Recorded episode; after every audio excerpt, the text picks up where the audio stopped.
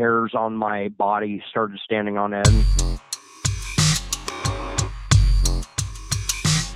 Silent. Nothing there.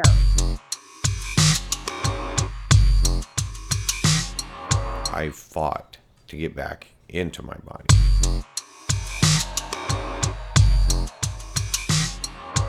You are going to be of vital importance of helping us convince the masses.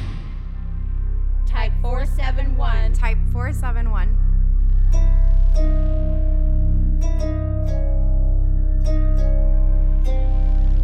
Bridge to the other world. Bridge to the other world. Welcome to Type 471. I'm Sam Kitchen. Melissa Bryan is known as the Outlaw Psychic. She has consulted on many unsolved cases, including missing persons. Melissa has appeared on CNN, the Taos News, KTNV Channel 13 in Las Vegas, and many other media outlets. Her book is called Born into Shamanism. Melissa has had a lifetime of intimate interaction with the spirit world. More than once, the spirit world has come to her rescue. Hey Melissa, how you doing? Hey, good. Good to hear your voice. Yay. Well, Melissa, thank you for speaking with me today. It's a pleasure to have you. I've been speaking with you at length for a long time, and uh, this is this is the first time we've we've had an interview, so I'm excited. Yay. Finally.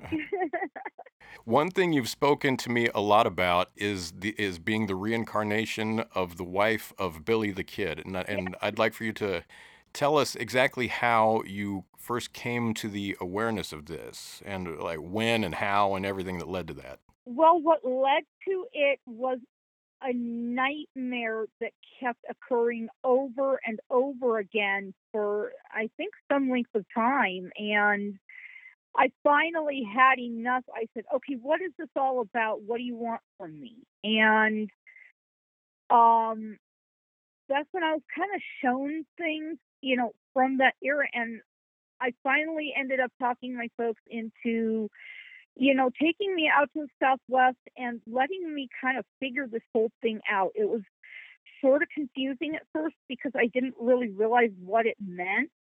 But when I figured it out, it just kind of, I think it all just kind of fell into place and it didn't scare me. I was actually more comforted than I was scared.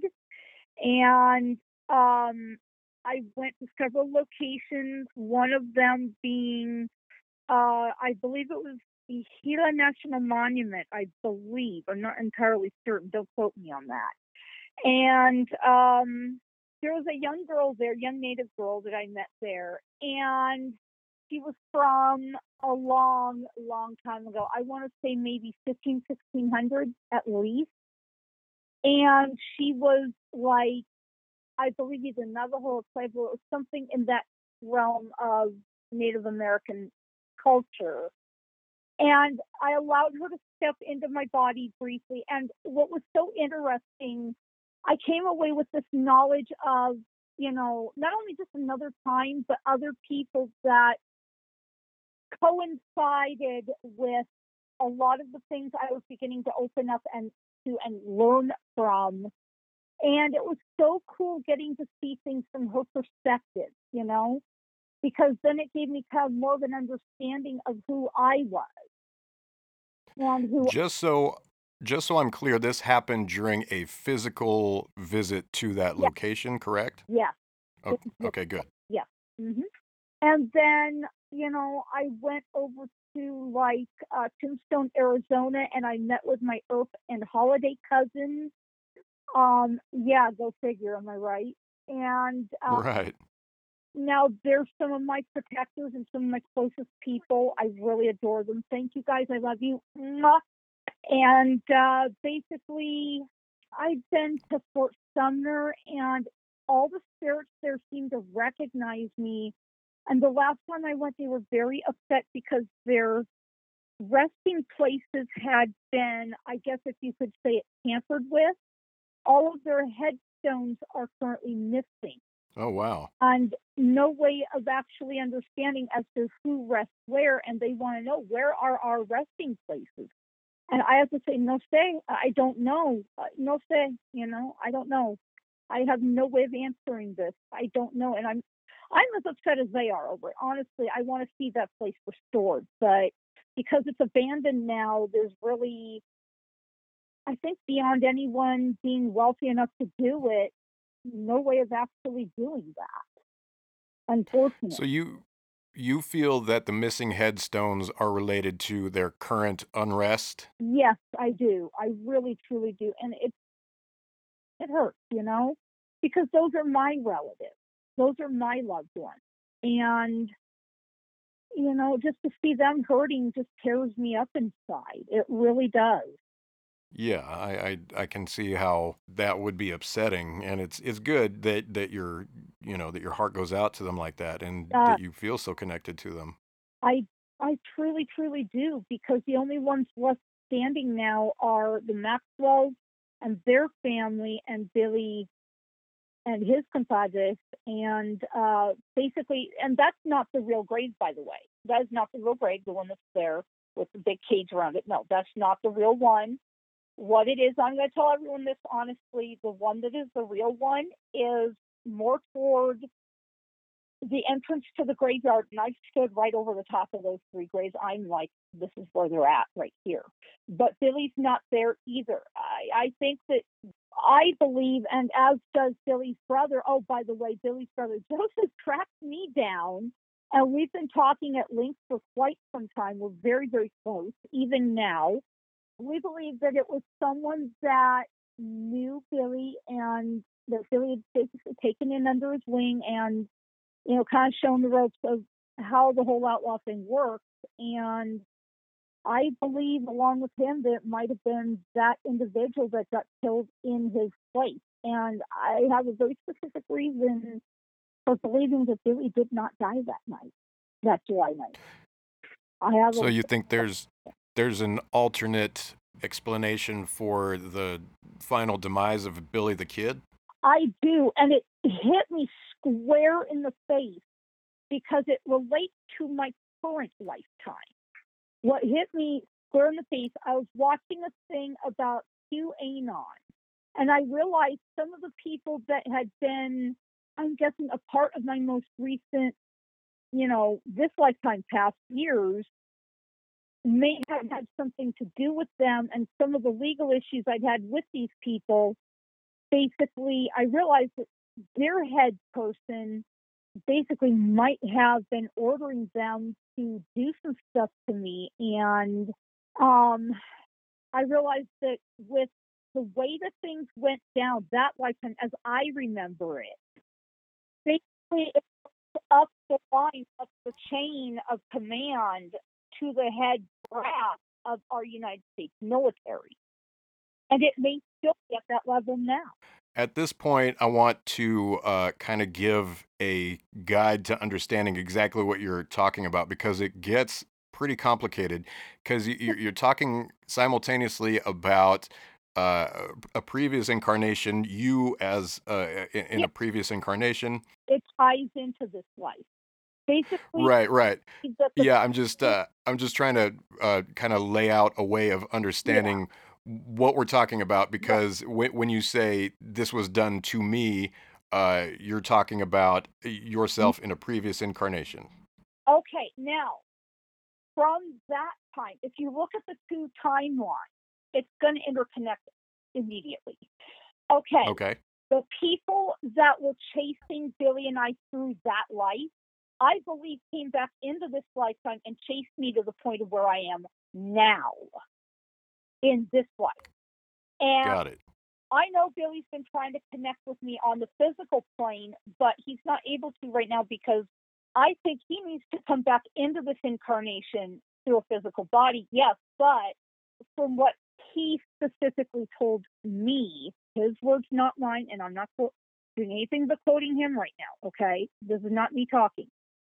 What he told me is that he said, Well, I want a physical body, but I don't want to have to go through reincarnation again. I said, uh, Well, you know, it's kind of too late for that.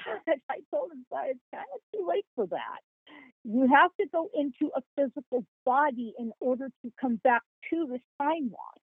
That's the only natural way to do it. Right. I said, You can't just take a physical body or jump into a physical body. Mean, you can, but it's a lot harder to do. Plus, it's just not nice. Yeah, yeah.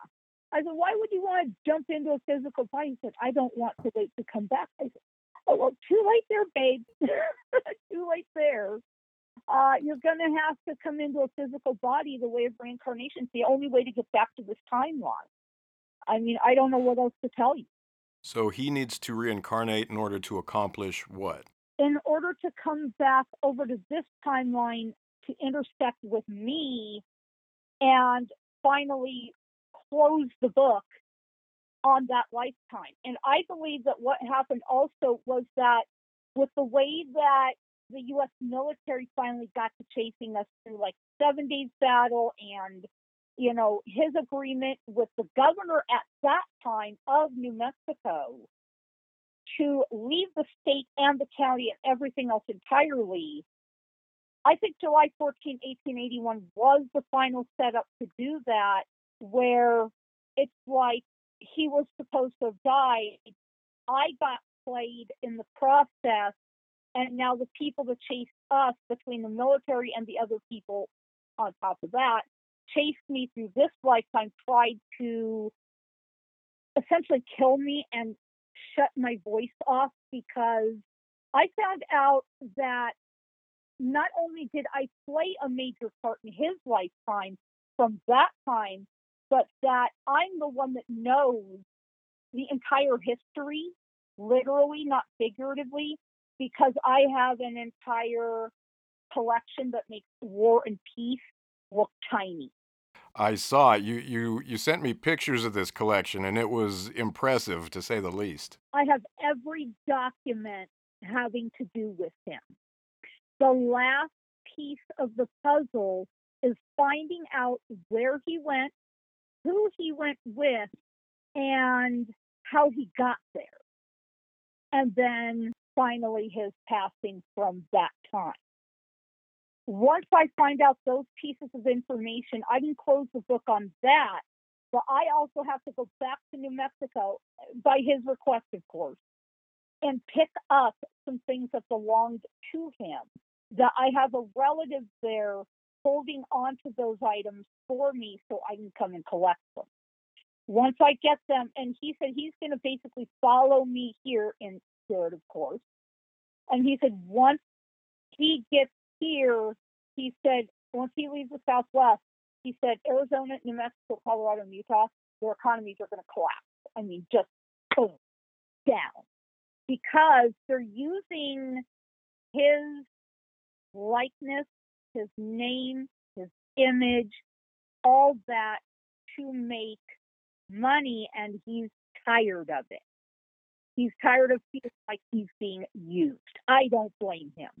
That I don't blame them for. Uh, that's like, you know, yeah, I mean, they use our names, they use our images, they use our, you know, us, basically, our family to make a buck. Why?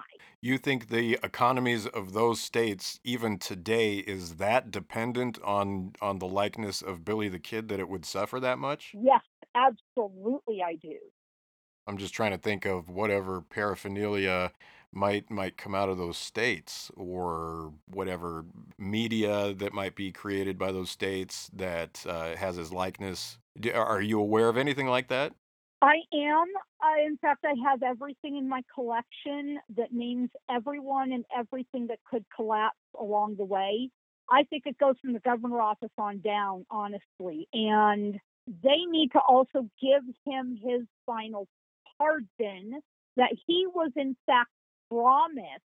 And I have this document in writing that they promised it to him they reneged on that promise, and that is what they also need to fulfill to allow him to move on. But I don't think because they want to continue to use him and milk him and milk him and milk him for money, money, money, money, you know, yeah.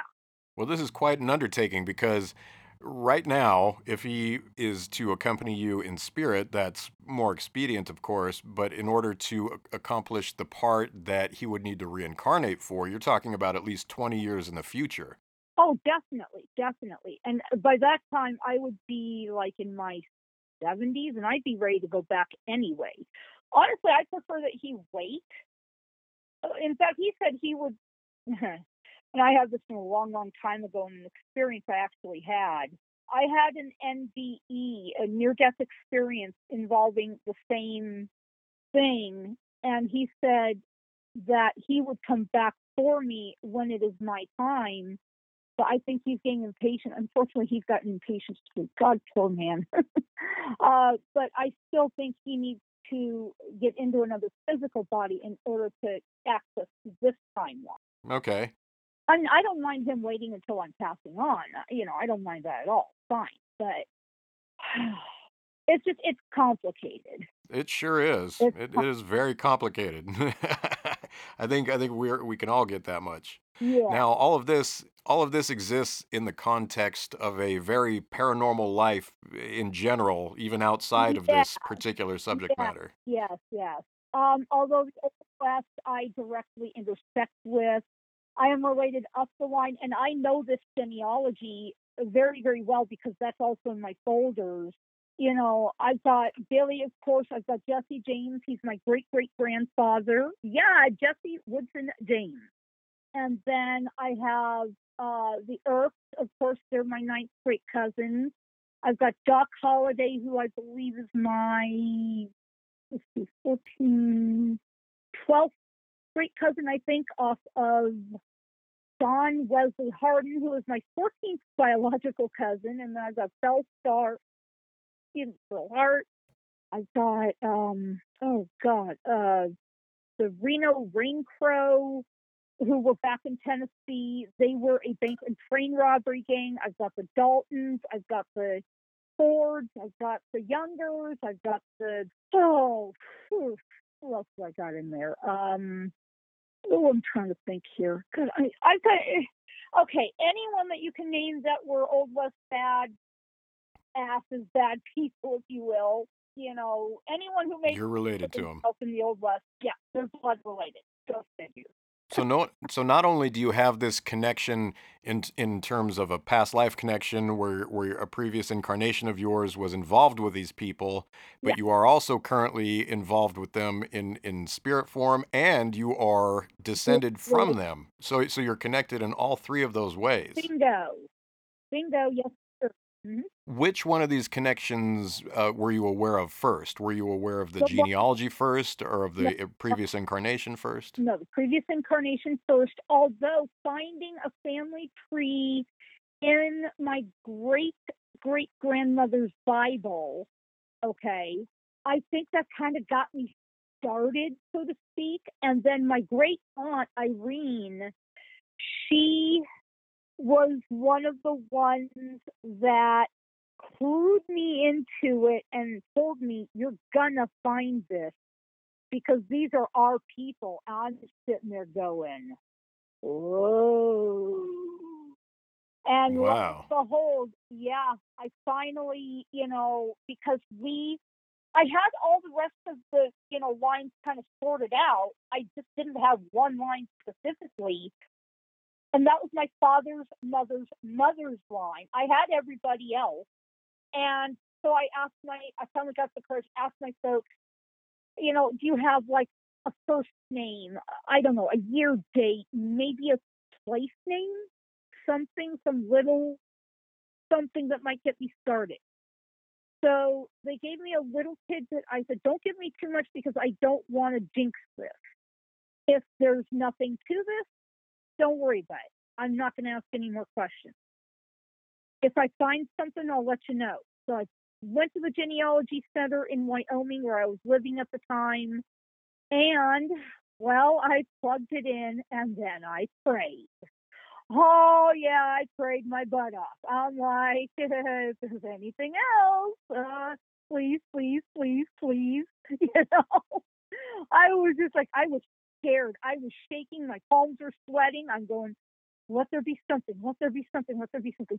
And lo and behold, there was my great grandmother's name, birth date, death date, marriages, the whole nine yards, and out came her entire family tree. And oh, That's amazing. what was even more interesting is that I had Native American elders along my path in my life as well. Bless them in spirit right now. Thank you, you guys. I love you to death. They were like signposts along my path. And elder after elder said, You are not only Native American, you are going to be a shaman. A sure thing. Uh huh. Yeah, age 21, I was seeing, hearing, feeling, sensing, knowing, et cetera, et cetera, et cetera, et cetera. Uh, did I think I was going crazy? Um, yes. I thought, oh, great. No, no, they're going to lock me up. They're going to medicate the you know what out of me. Well, my. And this this was the onset of your this was- shamanistic lifestyle or of your yeah, shamanism? this- yeah, this was the thing that cemented it, shall we say. My ancestors sat me down from spirit and said, You're going to be a shaman. What? Really? As if I didn't have all the other elders telling me along the way, you'll understand when you're older. I'm going, yeah, right. What are you smoking, guys? I at the time because I was so young, I was too young to understand, you know? So there was a period of time between the time that they told you this and the time that the that these experiences set in that began your shamanism or the, Yeah. the shamanistic aspect of your life? Yeah. And now I also have elders in my lifetime, my path, and whatever you want to call this, that I've been learning from via YouTube. And I consider one lady my grandma, my grandmother. I do. Uh, She's so cool. And it's on YouTube called Navajo Grandma. And uh, she's teaching me everything about Navajo uh, Diné life and life ways and life stuff and all this stuff. And what hit me about it just the other day, what really struck me is that I realized how much of my current life comes from that lifetime. Because back then I was also Navajo. I was taken from Canyon de Chelly, and this is verified. This is historically verified. This actually happened. Okay. This actually really truly happened. I was All right. from Canyon de Chelly, Arizona, with Kit Carson, who, by the way, intersects with this lifetime as well, because I lived in Taos, New Mexico for several years, and I came in contact with his spirit. He's still the same sweet, kind, loving, gentle, awesome prankster. I'll tell you guys about that in a minute. But he, along with the Ute people who I've also come into contact with in this lifetime, and they've confirmed, along with my Navajo relatives, along with my Ute relatives, along with my Apache relatives, who not only just who I was then, but who I am now. And I've spoken to Kit, you know, spirit, essence, personality, whatever you want to call this, but I actually had been to his home in Taos, New Mexico, and he scared the living stuffings out of me. I was there to get a job as a docent, but unfortunately, the historical society said, "Oh no, no, no! You have to have this kind of education, that kind of education." I'm going, really? When I know his history, are you crazy? Seriously, you think I'm going to pay you guys X amount of dollars? I think it was like up to 400 bucks or something like that for some sort of a certificate. I'm going, no, I know Kit personally. He's my relative. Hello. No, I'm not going to pay you 400 bucks to talk about my relative. I can see, yeah, how how that would be frustrating for you. and I was there, you know, to get a, you know, job as a docent at the historic home. So I'm sitting there talking to docent. All of a sudden, I'm hearing footsteps. I mean, literal, actual go on, go on, go on, go on. Footsteps back and forth and back and forth on the hardwood floors in a room that was down several rooms from me, from where the gift shop is. Okay, and I told the docent, I've run security before, and I have. I've done security this lifetime around, you know, a couple of times, so I kind of know the ins and outs. Have toss people out of some place they ain't supposed to be at. So I said, "Do you mind if I go toss whoever that is out of there out here? I don't like anybody that ain't belonging here being here." He goes, "Yeah, go ahead. If you want to toss them out, go for it." I, okay. so I went uh, to the room that is the um I think the visual room where they have like a video or something explaining the history, et cetera, et cetera. So I step my purse down, walk in there, go, hello, hello, anybody here? I'm to toss you out on your ear. Silent. Nothing there. Nobody around. That's weird. So I went back to the ghost and I said, there ain't nobody here but us. And I grab, I was grabbing up my purse, you know, to uh, which matched the outfit I had on. I had on a period, you know, costume to show this like I'm ready to work here. I'm ready to get this thing going. So I'm, you know, grabbing up the purse strings on my purse. I feel somebody behind me, so I of slowly lift it up, turn around, nobody there. Okay, maybe I'm just imagining things. Okay, so I go back to gathering up my purse. All of a sudden, I hear breathing in my right ear. I'm going, okay, you son of a. And I hear the words very strongly, and it's a deep, growly male down in his gut voice. Come here. So I stand up, wheel around, ready to knock the crap out of somebody. Nobody there. All of a sudden, I hear laughing. I'm going, kid, oh, I'm going to get you. Oh, I'm going to get you. You son of a. and I hear raucous laughter. Like, oh, you fool, I'm going to get you. So this was Kit Carson playing a Playing prank on you. Prank, yes, he was pranking me. Classic Kit Carson. He was a notorious prankster. Loved a good joke. Just laughing his butt off. So I go back to the Joseph. There ain't nobody here but us and Kit and Josefina, his wife. What did the this person say about that? She goes, You're kidding me. You mean Kit talked to you? I go, Yeah, he's my cousin. Of course he talked to me. Oh, he's a hoot. I love the man. I do. I love him. But you know what? If it had not been for Kit, Billy and I never would have met because Really? met. Oh, yeah. We met in Santa Fe, which was one of Billy's favorite places and mine too, now, actually. So just to clarify, you're now speaking about your previous incarnation, Well, correct? yeah.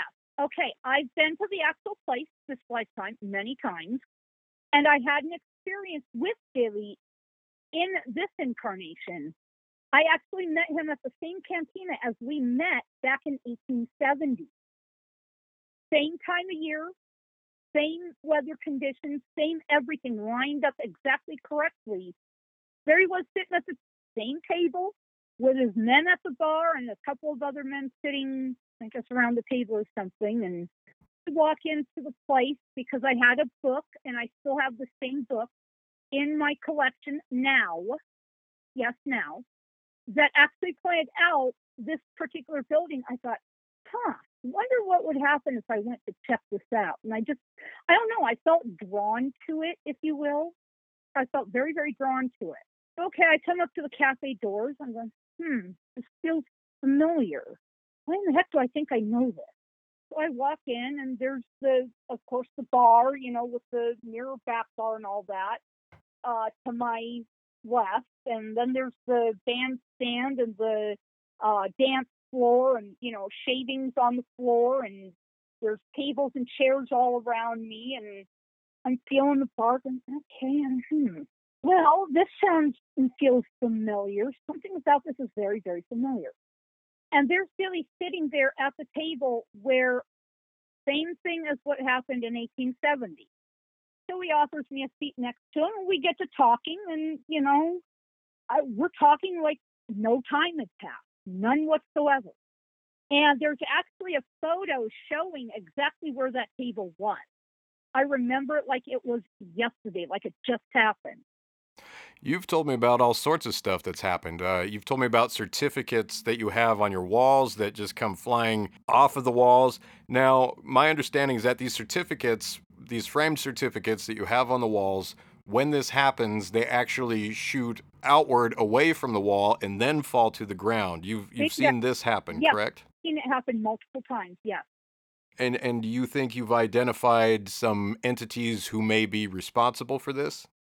It's possible. I can't name names, of course. I don't know for sure, but I think it might have been energy left over from when one of my cousins, this lifetime, of course, lived with us. I think some of his energy is still around, and he really did not like the work I did. I do. So I think some of that energy might still be hanging around. Of course, I've, you know, done smudging and all that. So I'm going to continue to just kind of smudge intermittently. Hopefully that kind of makes it die down. And now that things are kind of, you know, settled down with the move and all that, I think it's kind of finally starting to die down. You had you had spoken to me about a lot of conflict with him. Uh, why did he not like the kind of work you do? Very highly, highly religious. Religious Oh, I gotcha. people don't like the work that I do. I mean, I'm not faulting religious people for being religious. Fine, knock yourself out. You know, it's not my business.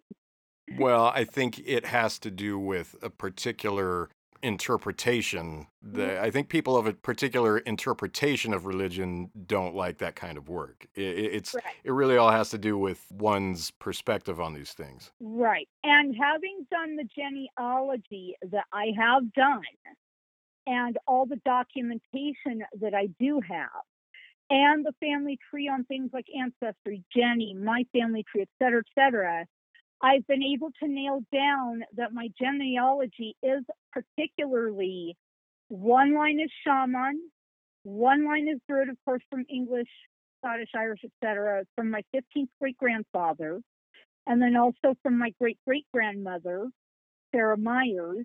God love her. I love this woman. Oh my God, I do. I truly love, love, love her. And a bunch of the other lines, uh, like for example, one line is Cromwell, which is notoriously, historically proven Wicca witch. Yeah. And then my Denny's, D E N N E Y, who go into the Denny, D E N N Y, here in this county, who settled here, they come in from Joseph of Arimathea, who was Christ's maternal uncle. And this whole family on that line has some incredible abilities. Um, and How did you manage to uh, to tie it to Joseph of Arimathea? I was homeless at one point. We were going through Utah, and I decided to stop in at um, Cedar City, where my great great great grandfather William Lazarus Hardiman Dotson, D O T S O N, had found the college there. Which, by the way, I found out also is haunted. Yeah.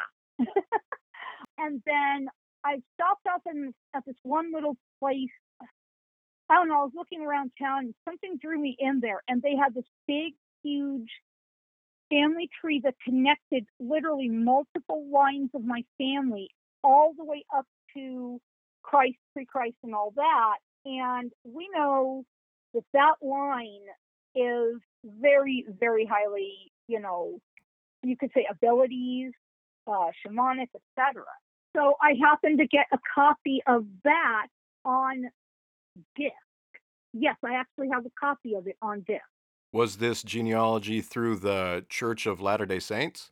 Some of it is it was drawn up by a distant cousin of mine of whom I've never made acquaintance or association, have no clue who their name is or who they are or anything like that. I ask because they have uh, very impressive genealogical records. They're they're known for their genealogy. Yes, and get me going on any genealogy center. Um, uh, they call me the firecracker. I turn out records like nobody's business. No kidding. I can literally go to these genealogy centers. I set everything down. I completely clear my mind. Take a deep breath. I say, okay, if you want your records found, now is it. I will Wow. hand. I will feel physical touch on my shoulder, and they will lead me directly to where a specific set of records is and stop me right there and then turn me either right or left depending on what section of records I'm looking for. That's interesting. I don't think I've ever heard of that particular kind of channeling being used for genealogy before, but that's really cool. Oh, yeah. It's really, really, really cool. It's interesting. I've done this again and again, and I've, and that's how I was able to turn out that level of record.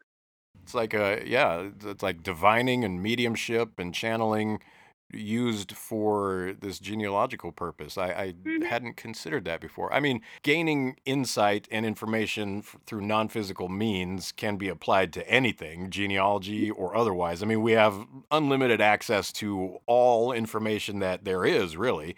Uh, so it, it doesn't it doesn't surprise me in that sense. It's just that oh, I thought that, wow, that's a really good idea. I hadn't heard of that before. I hadn't heard of anybody using that for genealogy. That's a really practical application for it and a very interesting one because we get Yeah. to learn all sorts of stuff about ourselves and about our past, which in turn, you know, kind of feeds our spiritual awareness, which so, so that's really cool. I think that's great.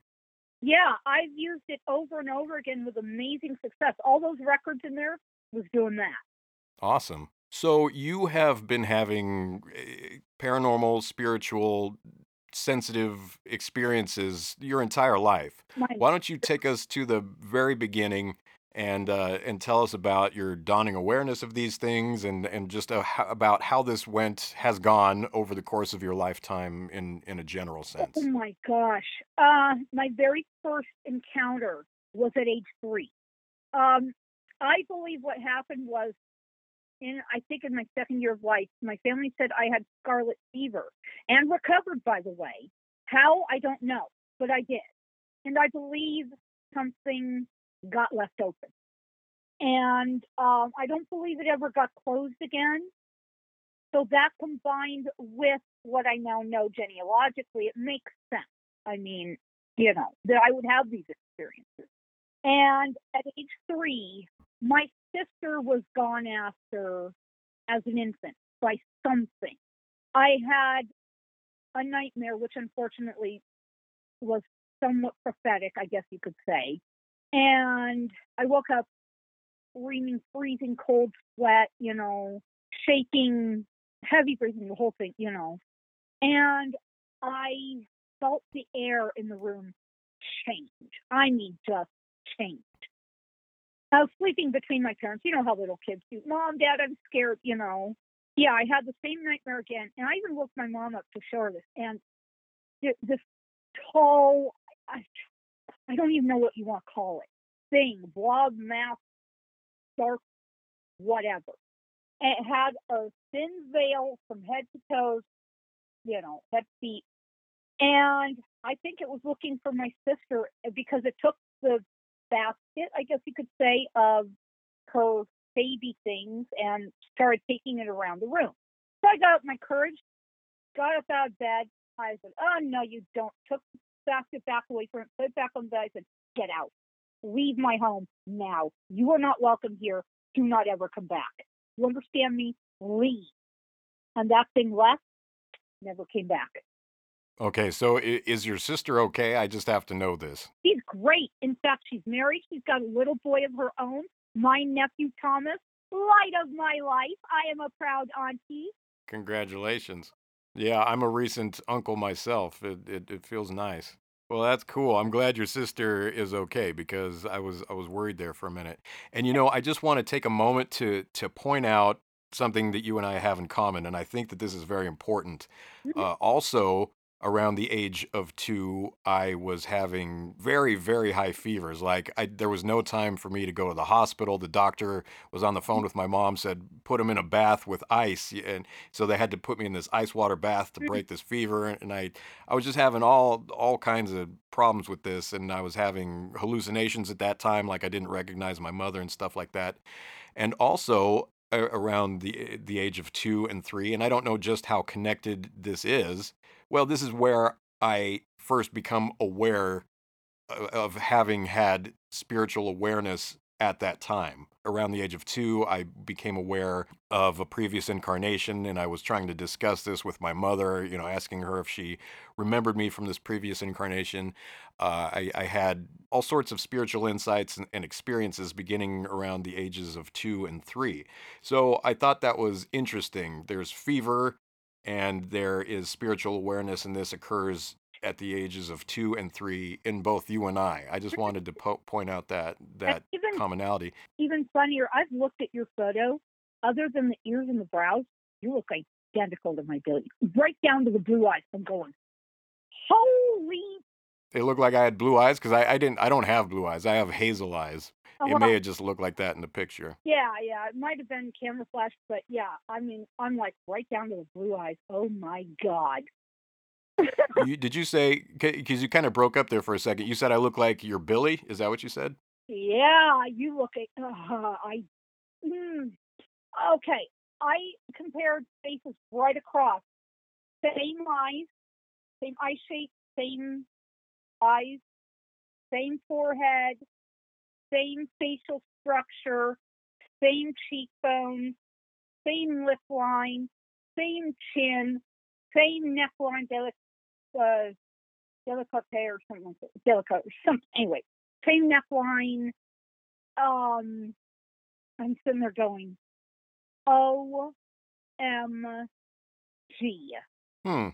Well, you did allude to this similarity before, and and I didn't look at it as closely as you did, but I didn't feel that I looked particularly like him at all. Actually, Yeah, you no, there's one picture of him. You look identical. No kidding.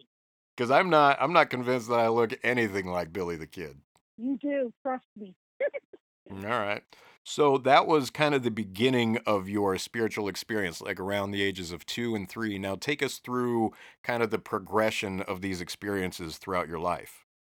Okay, then I think it backed off. I think after about age three or so, and I continued to have experiences, but it was kind of a little bit more weird because it was more or less like um like all the historical sites that I went to because I went to a church school, you know, in my youth, and that place was haunted up the yin yang. I mean, it was just yeah, they had so many ghosts. I mean, I was like between I want to say six or seven, something like that.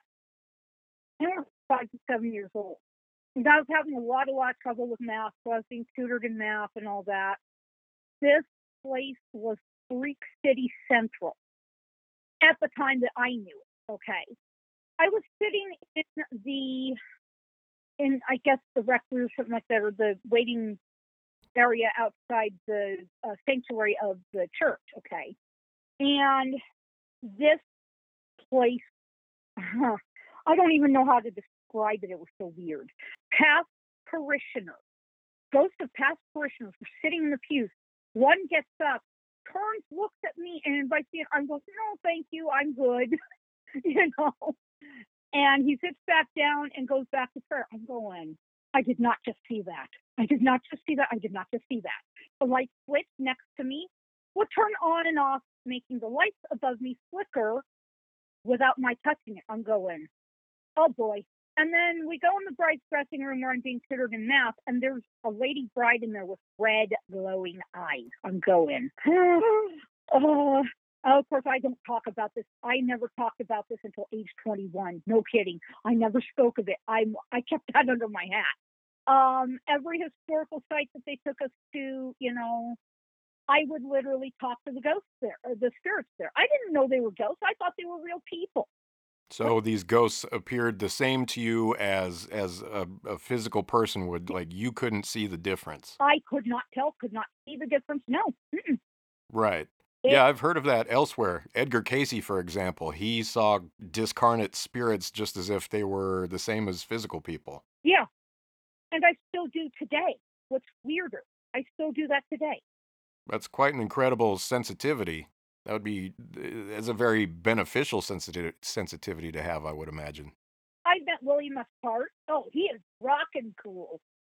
William S. Hart, who was a he was a stuntman, he was a rodeo cowboy, he was a western actor, very popular in the 1920s and 30s. I got to see his home. I actually talked to some of his ranch hands, cool people. One of them kind of made me a little nervous, but beyond that, no, they were cool. I didn't know the difference. Everywhere I've been, like Olvera Street, I met Pio Pico, uh, who owned a hotel there at one time. I met the uh, Pico Rivera family, who owned a home there and a restaurant too at that time, who is which is still there, by the way. Yeah, I've met them. Um, where my family on my mother's side is buried at San Fernando Mission, where they have a cemetery. I've met some of the friars. I've met some of the um, Native American, I guess what you would call slaves. I didn't know the difference yet again. The school part of the church school where I went to school, I believe is a Native American burial place, ground, sacred site. I don't know what you want to call this, but I think they built the buildings on top of something they were not supposed to. There are Native American ghosts there up the yin yang, and I've talked to them. I actually played with the little kids that were Native American. I didn't know they weren't, you know, supposed to be there. How was I to know they were ghosts? They seemed normal kids to me, and Just playing with playing with kids across the spectrum of physical and non-physical kids, I guess. yeah, Yeah, that's cool. I like that. I would li- that that hasn't been one of my particular sensitivities, and and I I think that's really cool. Maybe one day I'll develop to the point where I can see see them the way that you do. I think that would be great. And uh, Melissa, we are just at the one hour point, so this is a this is this is a stopping point for us right now. Uh, we're going to be talking a lot in the future. In our last few minutes, why don't you uh, give us kind of a, a preview of the kind of work you and I are going to be doing together in the near future? Okay, we're going to be doing some really cool stuff. Okay, Mount Shasta. Mount Shasta. This place is a healing mecca. Anyone who's spiritual, this is a healing mecca. This place is insane. I mean, it has every kind of haunting you could ever hope to even imagine. Yeah, it it is. It's kind of the epicenter for that and all sorts of phenomena. I mean, that's kind of what you and I, what would draw both both you and I separately, of course, to this particular area. Yeah. Uh, Weed, it has a couple of things. It's not as great as what Mount Shasta is. Dunsmuir, California. Yes. Okay. I have a very very interesting case uh, from Dunsmuir that I'm going to be doing an episode about in the very near future. Dunsmuir is a very interesting spot.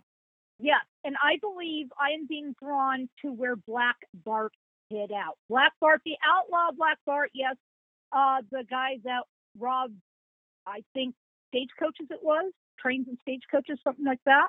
Wells Fargo. I am being drawn particularly to his hideout, and I have reason to believe he has a message. So I'm going to go find out what that is.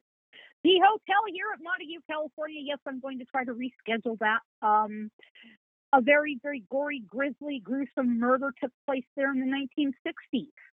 And um, I'm not going to reveal anything else about it until we do the video shoot.